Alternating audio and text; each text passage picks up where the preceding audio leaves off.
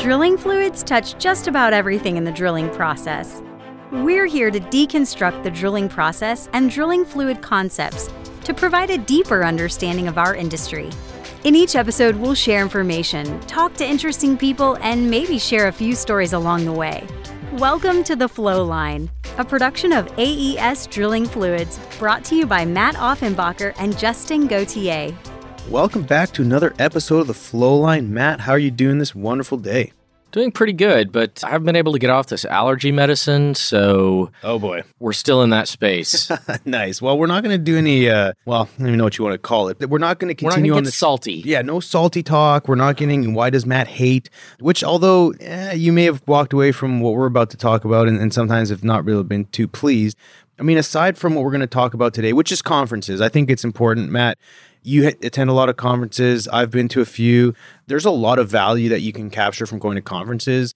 But there's also a lot of spinning your wheels and kind of walking around aimlessly, being like, why did I spend all this money to come to this? And what am I getting out of this? And what am I going to provide back to the either the company or your peers or whatever the case may be. So I think it'd be cool to kind of talk about conferences, what different types of conferences are, and really just how to prepare to maximize your time at conferences. I think so. I mean, the thing is, there are dedicated fluids conferences. You've heard me talk about them.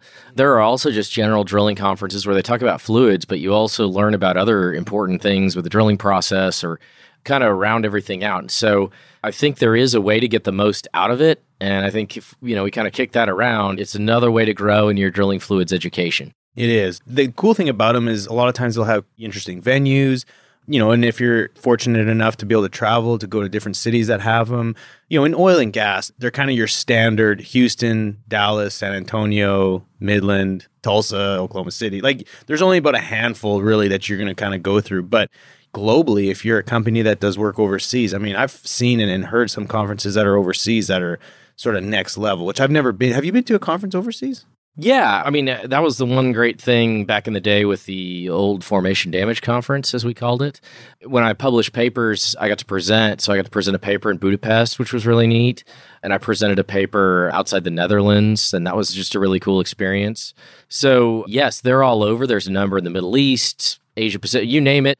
There's regional gatherings and even the SPE drilling conference, which we'll talk about a little bit. They alternate between Europe and the States internationally and domestically every year, every other year. So like this year it's in Norway and last year was in Houston. Would you say so again, I'm somewhat, you know, in my own bucket here and in Canada too, but a lot of the stuff we do here is a great opportunity. Like yes, there's great speakers and cool presentations and maybe some like equipment set up so you can visually see it, but a lot of it is for the party. Is that similar overseas or is it more business focused? Like do you recall?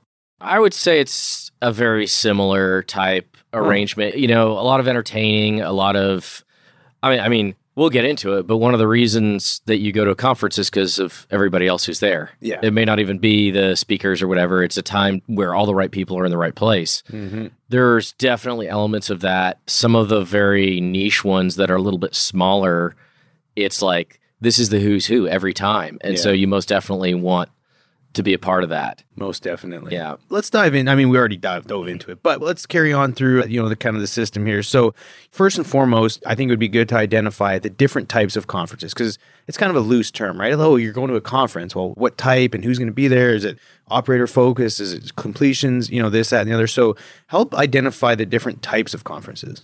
I think the first category I would break it up into would be first uh, kind of like a, a technical conference, which is most of what I attend. So this is where you're looking at the latest new technology, advances in things. Usually there's some papers presented and proceedings that you can read in advance or that like a paper is published associated with this, mm-hmm. but not all of them. Some of the other ones that are technical could also just be sort of like everybody's in the same room the whole time and you just have different speakers lined up. And that can be pretty interesting, especially it's usually a smaller group, which can be nice. Yeah.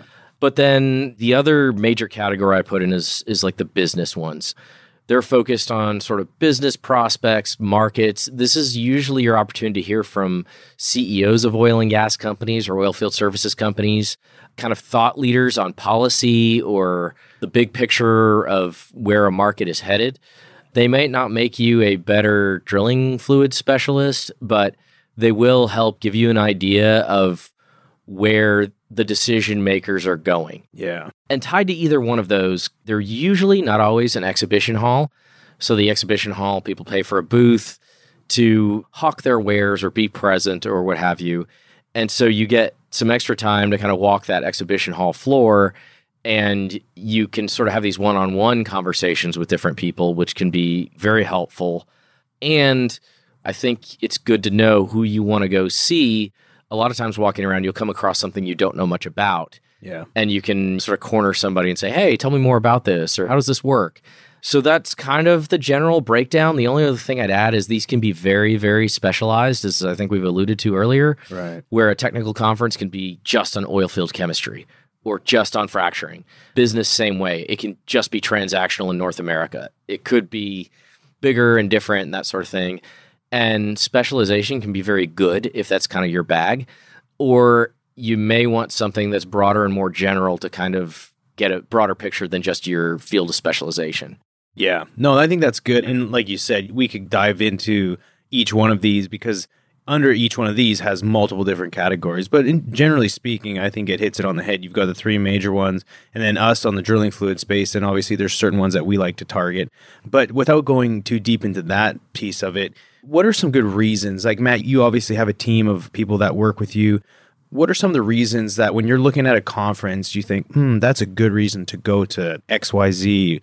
Or for you, because you tend to focus on both the technical and the business side, what are some of the reasons that you feel are important to go to some of these? So I think on the technical presentations are always interesting if they apply. It's interesting to see what other people are saying. Hey, this is what's new and what's next. I will say there's an element of this that as you age and go through these, you get a little bit more cynical because everything's sort of pitched as revolutionary and Yeah. many things are forgotten about. But all that being said, the technical presentations are great not only for even if the content isn't that exciting, they're great conversation pieces, especially with other your peers in the industry that are also there and hear it. Think about, you know, we're on the service company side, but a lot of experts from within operators are there as well. And you can kind of, hey, what did you think about this? And maybe they're particularly interested in technology and you can pay attention and say, you know what, I'm going to follow up with you on that. The technical aspect of not only being aware of, let's say, what the competition is working on, what the industry in general is working on, and then being able to think about how you're involved, those can be really interesting and eye opening because there's always something pretty good. It might not be every paper, but there will be a couple that you walk away with and say, I'm holding on to this one. This was a good learning experience. Right. Individually, us as you know, people representing AES can go to different conferences. But I'm curious, like, because there's probably, I would say, weekly different organizations coming to you, being like, Matt, does AES want to sponsor and come and represent AES at a show? Sort of on the flip side, as companies, we can also participate in these conferences. I don't know if you want to save that for later, but I'm curious, kind of from your perspective, and maybe even the listeners, like, how do we as a company decide, you know, which conferences do we go to participate in? Because we kind of are affected by a lot of different things, whether it's just high level drilling. I mean, heck, even directional, we could probably participate in to some degree. Of course, fluids, solids control. I mean, how do you sort of look at different conferences and decide, okay, there's actually value here for us as a company to participate, and here's what we can do to, to again, be part of the conference? I think, you know, one for us is if we think it's a good conference, we probably will at least try and present a paper. That doesn't mean we'll get it, but those are the kinds of places we would probably end up at. Yeah. If we have an idea of people that we would want to run into and the chance to see them, we would probably make a point of attending. There's opportunities for sponsorship and some of these other things. And we don't generally do booths anymore unless it's like a fluids conference where fluids advisors might be looking for us. And there's a couple of good reasons for that. But if you think about it, it's expensive enough and disruptive enough to bring one person to a conference to present a paper or maybe a couple. Yeah. But when you have a booth, you need coverage for all day. You need all the money to transport all of your equipment. Some of these places will charge tens of thousands of dollars for a presence. At that point, you say, you know, what if I just take kind of the people I really want to see out to dinner one night? Or Right. let me create some better space for them because that's a lot more cost effective than spending what could be thirty or forty thousand dollars to have all these people here Not that it's not good for them to get to experience some of these things as well if they haven't before, Yeah. but it's a tricky beast. And I would just say, like, the frustrating thing, at least with the ones that support the students the best, let them in for free. And I don't have an issue with that. I have an issue with all of the people who are working the booth being approached by a student who wants a job who has no idea what we do. Like your first introduction shouldn't be walking up to my booth and asking me for a job and then asking what we do. That sort of thing limits our like, wow, if that's the kind of bandwidth that's going to get tied up. However, when I talk about vendors, I do go look for them when they have their booth. And I'm always curious about other things they're working on, things that might not actually apply to drilling fluids, but maybe might give me an idea. Mm-hmm. So it's a little tricky there. Yeah. But that's kind of where, tying back, that's a lot of the exhibition hall kind of application. Yeah. I guess when you get into the more business driven, and they're not always the so like a technical conference, you may hear from the CEO of a company. They may try and put a bend on it that is more technical, like Yeah. here are some innovations we're developing. Right. But a lot of people, I mean, AADE Fluids Conference, we had Richard Spears come talk. right. He talked about capital discipline. He didn't talk about some differentiated technology, but that was a bunch of fluids people Yeah. But we also want to know if we're gonna have a job tomorrow. So like they can cross over, but generally, you know, the business conferences with the business presentations will traditionally be very focused on markets and expectations.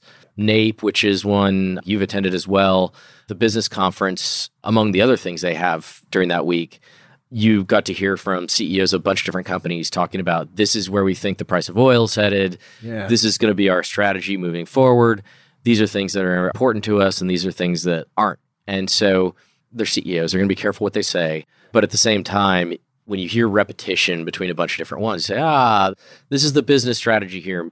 Maybe AES should design products that fall in line with that business strategy. Yeah, no, again, I think having exposure to that and having folks attend a lot of these conferences, for us, it's important. And because we have the amount of people that we can kind of spread out and pick and choose and divide and conquer, if you will, again, I think there's a ton of value in it. And every conference that I go to, I run into someone that was like, ah, that was a meaningful touch point with someone. And then you can continue, whether it's conversation or you can line up the next meeting or you can get introduced to people who you otherwise would have never met being here or wherever you are but you have to be and again i over time and like you said the older i've gotten the more experience i've got i've i've been a bit more intentful and purposeful about how i go and it's not just an opportunity to like run around and grab free pens and stuff which back in the day it was like anything free was awesome right Yeah, as long as it's not bolted down, it's mine, right? yeah, exactly. But it's very interesting. And so with that, and we're very fortunate here in Houston. Like we don't have to buy plane tickets to go to Houston. And I'm pretty sure there's a conference again this week. There was one. I know there is a conference this week. I was talking to someone. They're going to a conference this week. Anyway, I say all that to say there is challenges and costs associated with attending these, depending on how many people you want to go participate. But Matt, how would you sort of add some color to some of the challenges to going aside? You know, again, there's cost, but what else is there that you know, especially for you with your team? I mean, I'm sure you'd love to, for your team to go visit all these conferences all the time and gather up as much info and learn as possible. But the reality is, we just can't, right? Yeah, I mean, uh, cost is a big one, right? Travel can be. You know, I think you sort of said tongue in cheek, like, well, there's only like five places in the US that there's a conference, and it's either going to be like Houston or Oklahoma City or something. Sure, yeah. And that's sort of true, but my observation has been certain big conferences like the SPE annual conference, the more worried people are about the price of oil, the closer they get to Houston or like within point. driving distance, you know, Fort Worth or San Antonio or something like that Yeah. and then they'll if things are going well for a little while they'll be like let's do it someplace nice you know there's an element of that i think just that helps preserve attendance and make it easy for a, quorum Yeah. to break out of everybody who's able to go That's a good point. yeah travel i mean i've been asked hey would you submit an abstract to some place in the middle east and it's one of those like i'd love to go to dubai on business and catch up with some people i know over there but the fact is like we just can't get enough juice out of that Right. so we're strategic in where we go. And yeah, so the travel can be a big part of it and the time, right? So Mhm. it's not just that you're sitting in a conference for two days, it's that you're not at your desk replying to emails or answering questions. So it's like you're working, but you're out. One of the most stressful things about that was always you can see the emails piling up and you pull away whenever you can and stay on top of things, but Mm-hmm. you're probably out late at networking event. Like Yeah. it's very disruptive. And so you want to be strategic in what are the areas that are going to have the biggest impact into the way we do things and what are the best opportunities for us to be visible to the people that we want to see us. Right. If you really wanted to go to one of these conferences, one of the best ways is present a paper. You could be a mud engineer, but you could be an account manager, you could be any level. If you had a cool case history with an operator or just even that you did on your own and you submit that abstract and it gets accepted, you got your work cut out. You got to write the paper, you got to do all this other stuff, but like your reward generally is yeah, you get to go to the conference and learn some things and attend. And I would add that unfortunately, you learn the most at the most junior level. But at the most junior level, you're the least likely to get permission or the budget approval to do it. Mm-hmm. And so there's a balance there of I saw early in my career getting to go to these conferences when I started presenting papers was just the wow, this is what it's all about. Right. But now it's been much more like these are the people I'm here to see. Yeah, you make a good point too, and I think for me that's one thing that I've recognized and I can appreciate working for AES is that, and especially since you came on and we built out a good, strong technical team, is our cooperation and participation in papers and presenting. For a long time, it was, hey, let's get a booth. We got to have a booth, and we'd all stand there. And I can't count how many conferences I stood there and just like shook hands with people, and which was good you look, run into a lot of people, but to truly make an impact and position yourself as a leader within your space or position yourself as a, you know, some people don't like to say the word, but if you want to position yourself as an expert, oftentimes the best way to do that is to present a paper. And because it is reviewed, right, by a committee, you can then often use that as a reference for certain things down the road. And so, again, it gives you that level of the industry gains confidence in what it is that you're doing and you just sort of increase your level of credibility. And it's and also a differentiator between us and other folks within the space. Hopefully people look at us and say we need to listen to those guys or those gals because they presented this paper. It must be true. And a lot of times it is because there's a lot of research and a lot of lab work perhaps or just a lot of that data goes into to be able to put these papers together so i think you know, I've even had people come up to me and say, "Oh yeah, you guys presented a paper on that product," or "Yeah, I remember hearing about that case that you guys presented at the AADE Fluids conference." And it just allows us to position ourselves a lot better than perhaps our competitors, which is awesome. But to your point, it takes a team it takes a lot of time and resources to put these things together. And so again, I think it's great and it's something that I've recognized as a company we've done and we've really put a lot of effort into, which is super cool. Yeah, I mean, we want to drive the conversation. We don't want to be bystanders. And so I think on that side like a booth at certain places where you're available to be seen is worth it, but probably not as many as people think.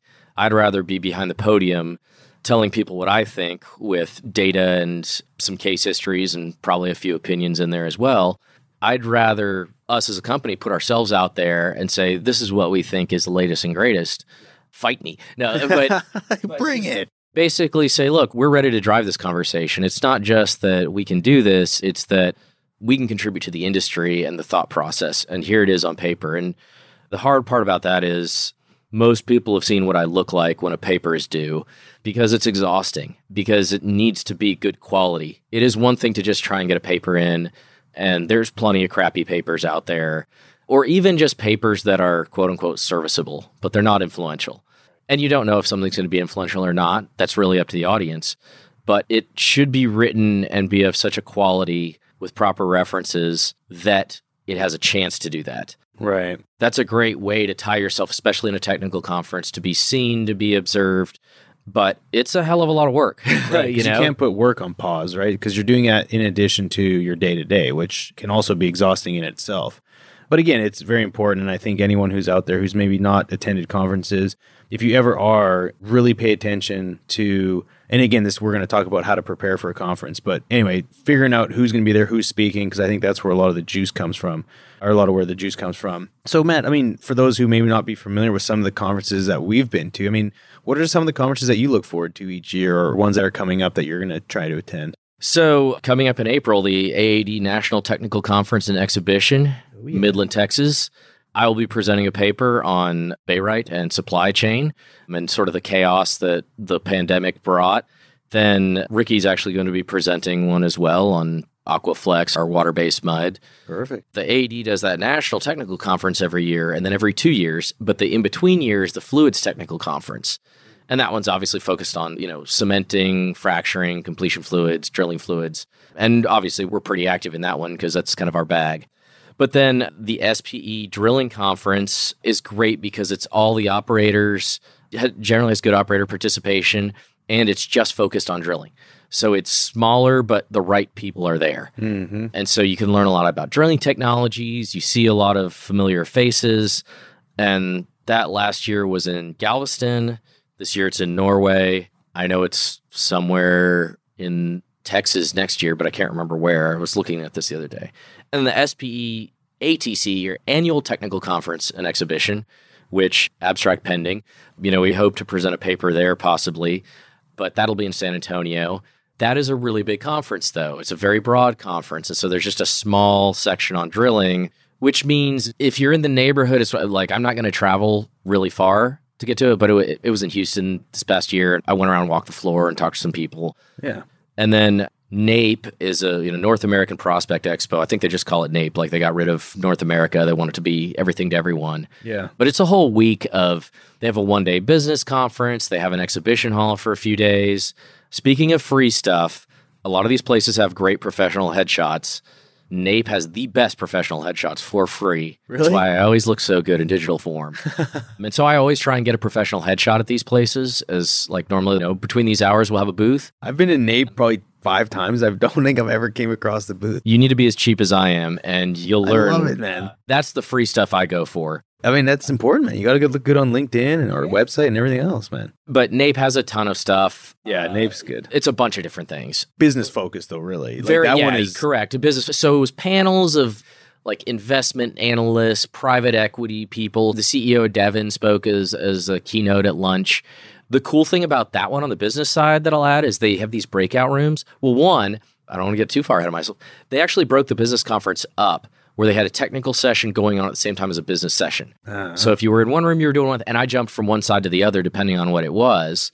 But it was still dollar focused. We'll put it that way. Like this technology is making this prospect worth more or something. mm, But they also had these breakout rooms, and that was kind of fun because you could hear uh like a panel of four people, and they'd be like, "Hey, over on this room on the side, afterwards, you can ask questions."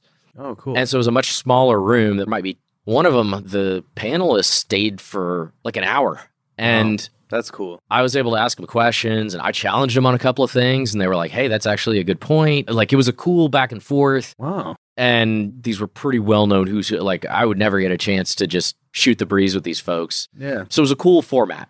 Now, you went to the Thrive Energy Conference last week, correct? Yes. Yes. I Could you tell us a bit about what it was like? Because it had some really interesting speakers. I just want to. Yeah, no, it's actually a fairly new conference. Big shout out to Josh Lowry. He's a buddy of mine who helped get it started with Daniel Energy Partners. But it got started during the pandemic.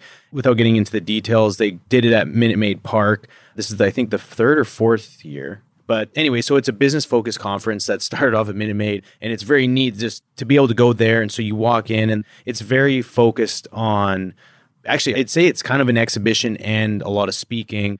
Again very business focused they had speakers so they'll have panel and then they'll do fireside chat.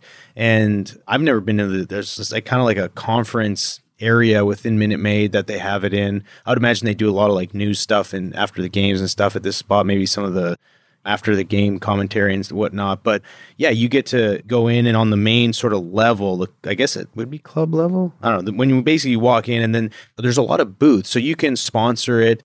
You can have your booth and stuff like that. So you, when you go in and even outside in the, I think Diamond parking lot, you know, they had a bunch of like frac equipment and some drilling stuff. So it was primarily focused on the upstream end of our business. And yeah, it was just, again, it's still small enough to where it has that intimate feel because when you're walking the floor, kind of around sort of like home base and then around like third base, sort of up on the level, yeah, just a bunch of booths and folks talking and networking. But they had some really amazing speakers. They had people from ConocoPhillips, Diamondback, and really the conversation was focused around, you know, just lower 48 major basin market stuff.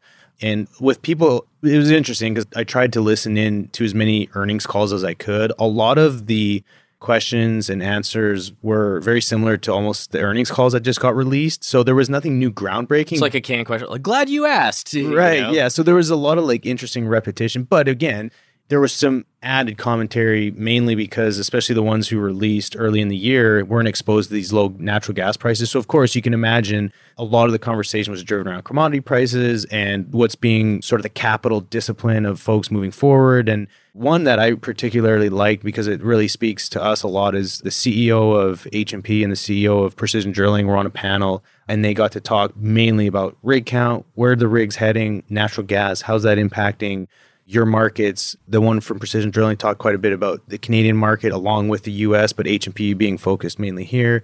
And a little bit of offshore, but not really that much. But it was a very cool conference. And what I can appreciate about that conference is for a long time, and you've done this for a long time as well, is, is going to these conferences, there's nothing been new or sort of disruptive, or we haven't really evolved as conferences. But to have it at Minute Maid Park added a whole nother element to the interesting experience that yeah, came along a with great it. venue. If you integrate everything with it, which it, from the pictures it looked like they did that. It was a very much like baseball themed executive style conference and it's by invite only i think because i was going to try and buy tickets and just through networking was able to get some tickets through uh, jcam actually who sponsored it Yeah. so that was nice but again if you got it in a certain level of tickets you could go do batting practice in the evenings which again is pretty cool and one thing that was very interesting and again i give it up to daniel energy partners very creative is if you're sponsoring you can get into the suites and so when you go upstairs each company has their suites I was fortunate enough to go into a couple of them, and it's very intimate. They've got it's almost like you have a suite for a game. You get the food, the drinks, and whoever's speaking is up on the screen, and so you don't have to actually go downstairs into the area to listen to the speaking. You can literally sit in, which is like almost the size of this area, a little bigger. You can sit there comfortably, listen very clear to who's speaking. And so if you're with maybe some clients or some if you're in an intimate setting, you can listen and talk about this what's going on and the speakers. So again, it's just the experience in itself. I mean, I meant it. I ran into a lot of like really just good quality people that I needed good touch points with. So again, I was very, very impressed with what they're doing. And I hope that just the industry in itself understands that if we want to continue to attract people to conferences, we have to Probably get a little more creative. yeah, get creative. We don't have to do the next one at like Toyota Center and then the football field, but just having these unique venues to draw people in, I think is critical to continue growing and gaining attention for just oil and gas conferences in general. I think that's a great feedback. I mean, with the AADE Fluids Conference, I serve on that committee usually, and it was very, very hard to convince everybody that we should move downtown and not be up at Greenspoint anymore. And yeah, I mean, it sounds shocking, but like that's where it always been, you know? I'd been there. like, yeah, yeah, it wasn't it- bad. It just It wasn't bad, but it's like you can't enjoy the city. You can't, yeah, you're limited. if people are coming in, like, go to a more lively place, not a place where you feel like you're putting people at risk if they leave the hotel, you know? yeah, And so I think there's elements of that. Like the SPE conference ATCE is great, like when it's in San Antonio because it's like right off the Riverwalk and you sort of find something to do from there. But kind of the thematics of how it's composed is due for a shakeup, I think. yeah, And I don't know what that looks like, but I do know that there's a lot more we could do without spending a lot of extra money to make it a different kind of engagement hmm I think that's the hard part is it's not just the attention span, but talking about preparing, which we'll get into in a minute. Yeah. But like for the drilling conference, for example, I would get proceedings like a week in advance. If you paid, you know, early enough, they would give you copies of all the papers before the conference. yeah. So I had every paper for every session I wanted to attend printed out. I'd read through them all, marked them up, Oh, wow. questions I was going to ask, and I knew I wasn't going to be able to. Yeah, like you can't do that for most conferences because you don't get the proceedings that early. But I wanted to make sure that I spent my time effectively. But quite honestly, the presentation is 20 minutes, it takes longer. You know, it's just a summary of the paper. yeah. Like I was pretty worn out. You can't do that for two and a half days. And even it can be exhausting. Yeah, even a three day conference, everybody in the afternoon is like, let's get the heck out of here. yeah. And granted, there's always going to be a little of that at the end of a long conference, but I think there could be a lot done to make people say, I want to be here for the whole thing. hmm And it probably isn't more papers. Right. To your point, and it was kind of interesting because they had Toby. So on for Thrive, second last speaker was Toby Rice, which everyone loves. I say everyone. Everyone in oil and gas loves hearing Toby Rice speak. I don't know about everyone else in any other industry, but again, so there was a lot of people that stayed for that, and I think after him, who closed it out was the CEO of EOG, which again, everyone wants Big to draw. listen. Yeah, Yeah. You could tell that they strategically placed them towards the end to have people stay. Which again, I don't know how many people were there towards the end. I saw Toby's, but then I had to leave after that, so it didn't take me six hours to get back to Katy. But again, that would be enough to kind of keep people in. Is having people towards the end. And again, they had an, and most conferences have an agenda, who's speaking, this and that. But to your point, I think preparing can go a long ways, especially if your company's going to set you up with travel and pay for you to be somewhere. It's the more preparing you can do, the more ROI you're going to get out of the conferences. Yeah. What's interesting is, like you said, uh, you always sort of walk away with a few significant nuggets. Mm-hmm. And that was certainly like NAPE, which is way more business oriented. There were a few strategic things I picked up on that I said, okay, for AES, I think we have a few things we need to, you know, even if we're already doing it, we need to position ourselves a little differently Yeah. that's really good because it sort of offers some direction. The other thing was, of course, I walked around with Josh, and Josh is afraid to ask very difficult questions to people who aren't prepared for them. But he was asking specific questions about natural gas production and all that. And it was interesting because he was actually talking to the people that write the checks, not, you know, when you ask a drilling manager, like, hey, y'all gonna lay down any rigs because natural gas price is going down? Well, I haven't heard anything or oh we might be like that's very different than i have updated my models and this is where we need to be and that means x it was different to see that because you know those are reservoir finance people so i got a different flavor of things which is really cool because for us as a business, folks like yourself and James Strickland, the executive vice president, and people to have your finger on the pulse of where the money's flowing really helps us dedicate resources to certain things. Like if we know what's somewhat's coming around the corner, then us as a business can strategically plan for that too, instead of being extremely reactive, which we somewhat are. I mean, drilling in itself and rig count is very it's the nature of it yeah, but the more you can be tied to where the money's going helps you hopefully be a little bit quicker to the punch. And as they like to say, skating to where the puck is going to be, not where the puck is. yes I'm sure you've heard that. That, in fact, was used at the NAPE conference. But yeah, I guess the big picture thing is like the program comes out ahead of time. And so you can go through and you can highlight, I want to be here at this point in time. And you're going to get lost in conversation with people and you're going to get whatever your schedule, but like make some calendar reminders. Like make sure a lot of your time is spoken for where you can say, okay, I really want to be in this technical session.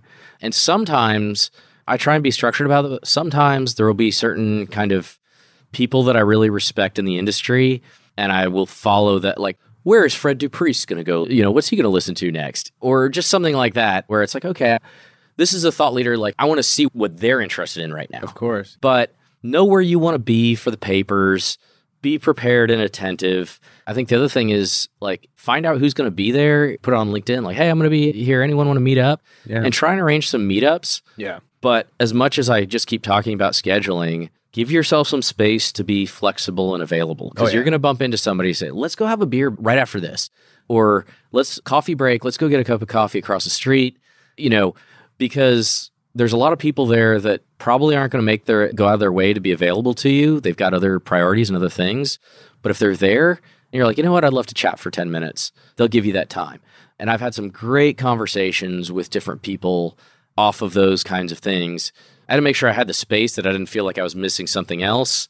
I had to know, okay, I've got time right now to talk to so and so, and they're standing right over there, Yeah. that kind of thing. So plan, but don't plan too much. Right. No, that's a great point. And if you can follow somebody around, especially if you're new at this, Yeah. follow somebody around who can introduce you and also take you to different things. Like I was lucky because my dad, like when he was in his consulting era, I was going to these conferences, but he would sometimes just go, and other times he would go because he was representing a client or whatever. Yeah. And so I just remember the OTC. Like I walked around offshore technology conference and like we're chatting it up with somebody for a few minutes. You bump into like in the hallway and they're talking and you're hearing, oh, this is pretty interesting or whatever. And then you kind of walk away and it was like, oh, who was that? It was like, oh, that's the CEO of Weatherford. And like, I didn't know who they were, Yeah. but like he knew all these people. I didn't. And so it was just kind of, even if it's not that level of introduction, it's always fun. And that look, there's a cast of characters at these places, right? Like there are certain people you know are going to argue after every paper, or they're always interesting to see them present because of how opinionated they are, or whatever. And if somebody can kind of loop you in, it can be a lot more fun because you're like, wait, why is that guy being so aggressive? It's like they're always like that. Right. Like that's why no one's all wound up. Right. Yeah. No, it's funny. And I was going to say that adding to another element of this is just like conference etiquette Oh, and like gosh. things not to do if you're at a conference or you're trying to network. Again, sometimes you don't know what you don't know, but over time you can tell people can go there and they're very eager and they've Mhm. got their cards ready and they're just ready to just give you this pitch. I ran into a guy and I felt bad afterwards, mainly because you could tell he just really had no level of self awareness. From the time I saw him in the parking lot to the time we finished eating lunch, and he was with another group that I was there to meet, and he didn't stop talking about his new company that he had started and like how it was gonna be revolutionary. Everyone around him was kind of like, okay, like that's enough. Like we understand what you do and how you're gonna like change the game, but you're literally talking about everyone's trying to talk and you're just talking over everyone. And it's your company, it's you're the CEO. Yes, we get it. You know, I say all it was just kind of a funny deal. And again, I don't know if this gentleman had maybe not been to a conference where there was other people or what, but yeah, it's always good to listen, ask good questions, but don't go there as like someone who's going to walk around and give your business card and tell everyone about your new company. Then they should call you for a meeting. Yeah. Don't do that. Your strongest sale is through subtlety and humility, I think. Well, technical conferences or business conference, there's a lot of egos, right? Because technical, it's this is all the patents or these are all the papers I publish. Like I'm all there is in the world of technology. In business, it tends to be I buy and sell. This is how much money I've handled or this, that, or the other. And you could be correct on all fronts, but you're probably not going to be as successful or build as many relationships by trying to make sure everybody knows. And in fact, you sort of get typecast where people talk about you and they're like, look, this is sort of their gimmick. They're going to tell you about how great their company is and blah, blah, blah, blah, blah. And like, just be prepared for it. yeah. And so then whoever meets you just has immediately kind of written you off like, okay, I just got to get through this person going on there. Yeah, but no, the intent is good. But overall, again, conferences they're great. I love going to them.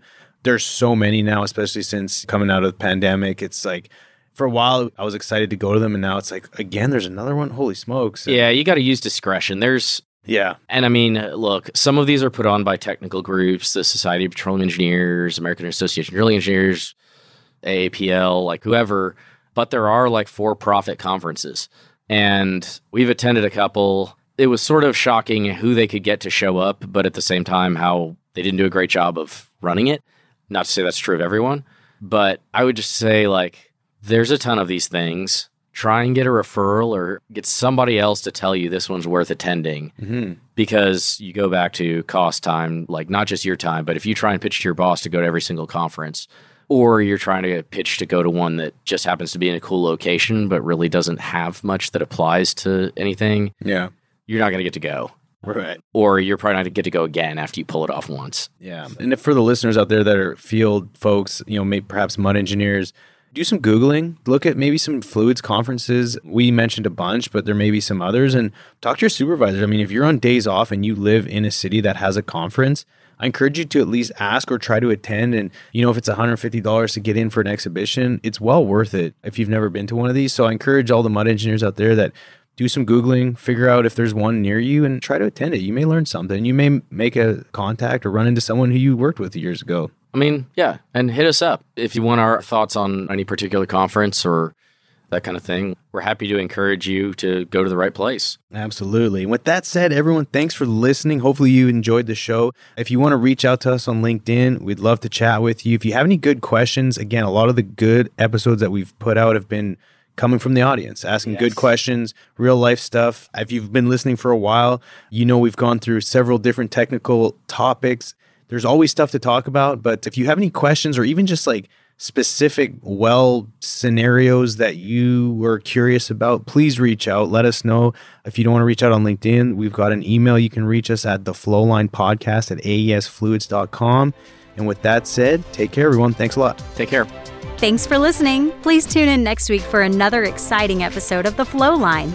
And remember, may your returns always be full and your trips always smooth. Views expressed in this program belong to participants and not their employees. The program is for informational purposes only and cannot take the place of seeking professional advice. Copyright AES Drilling Fluids.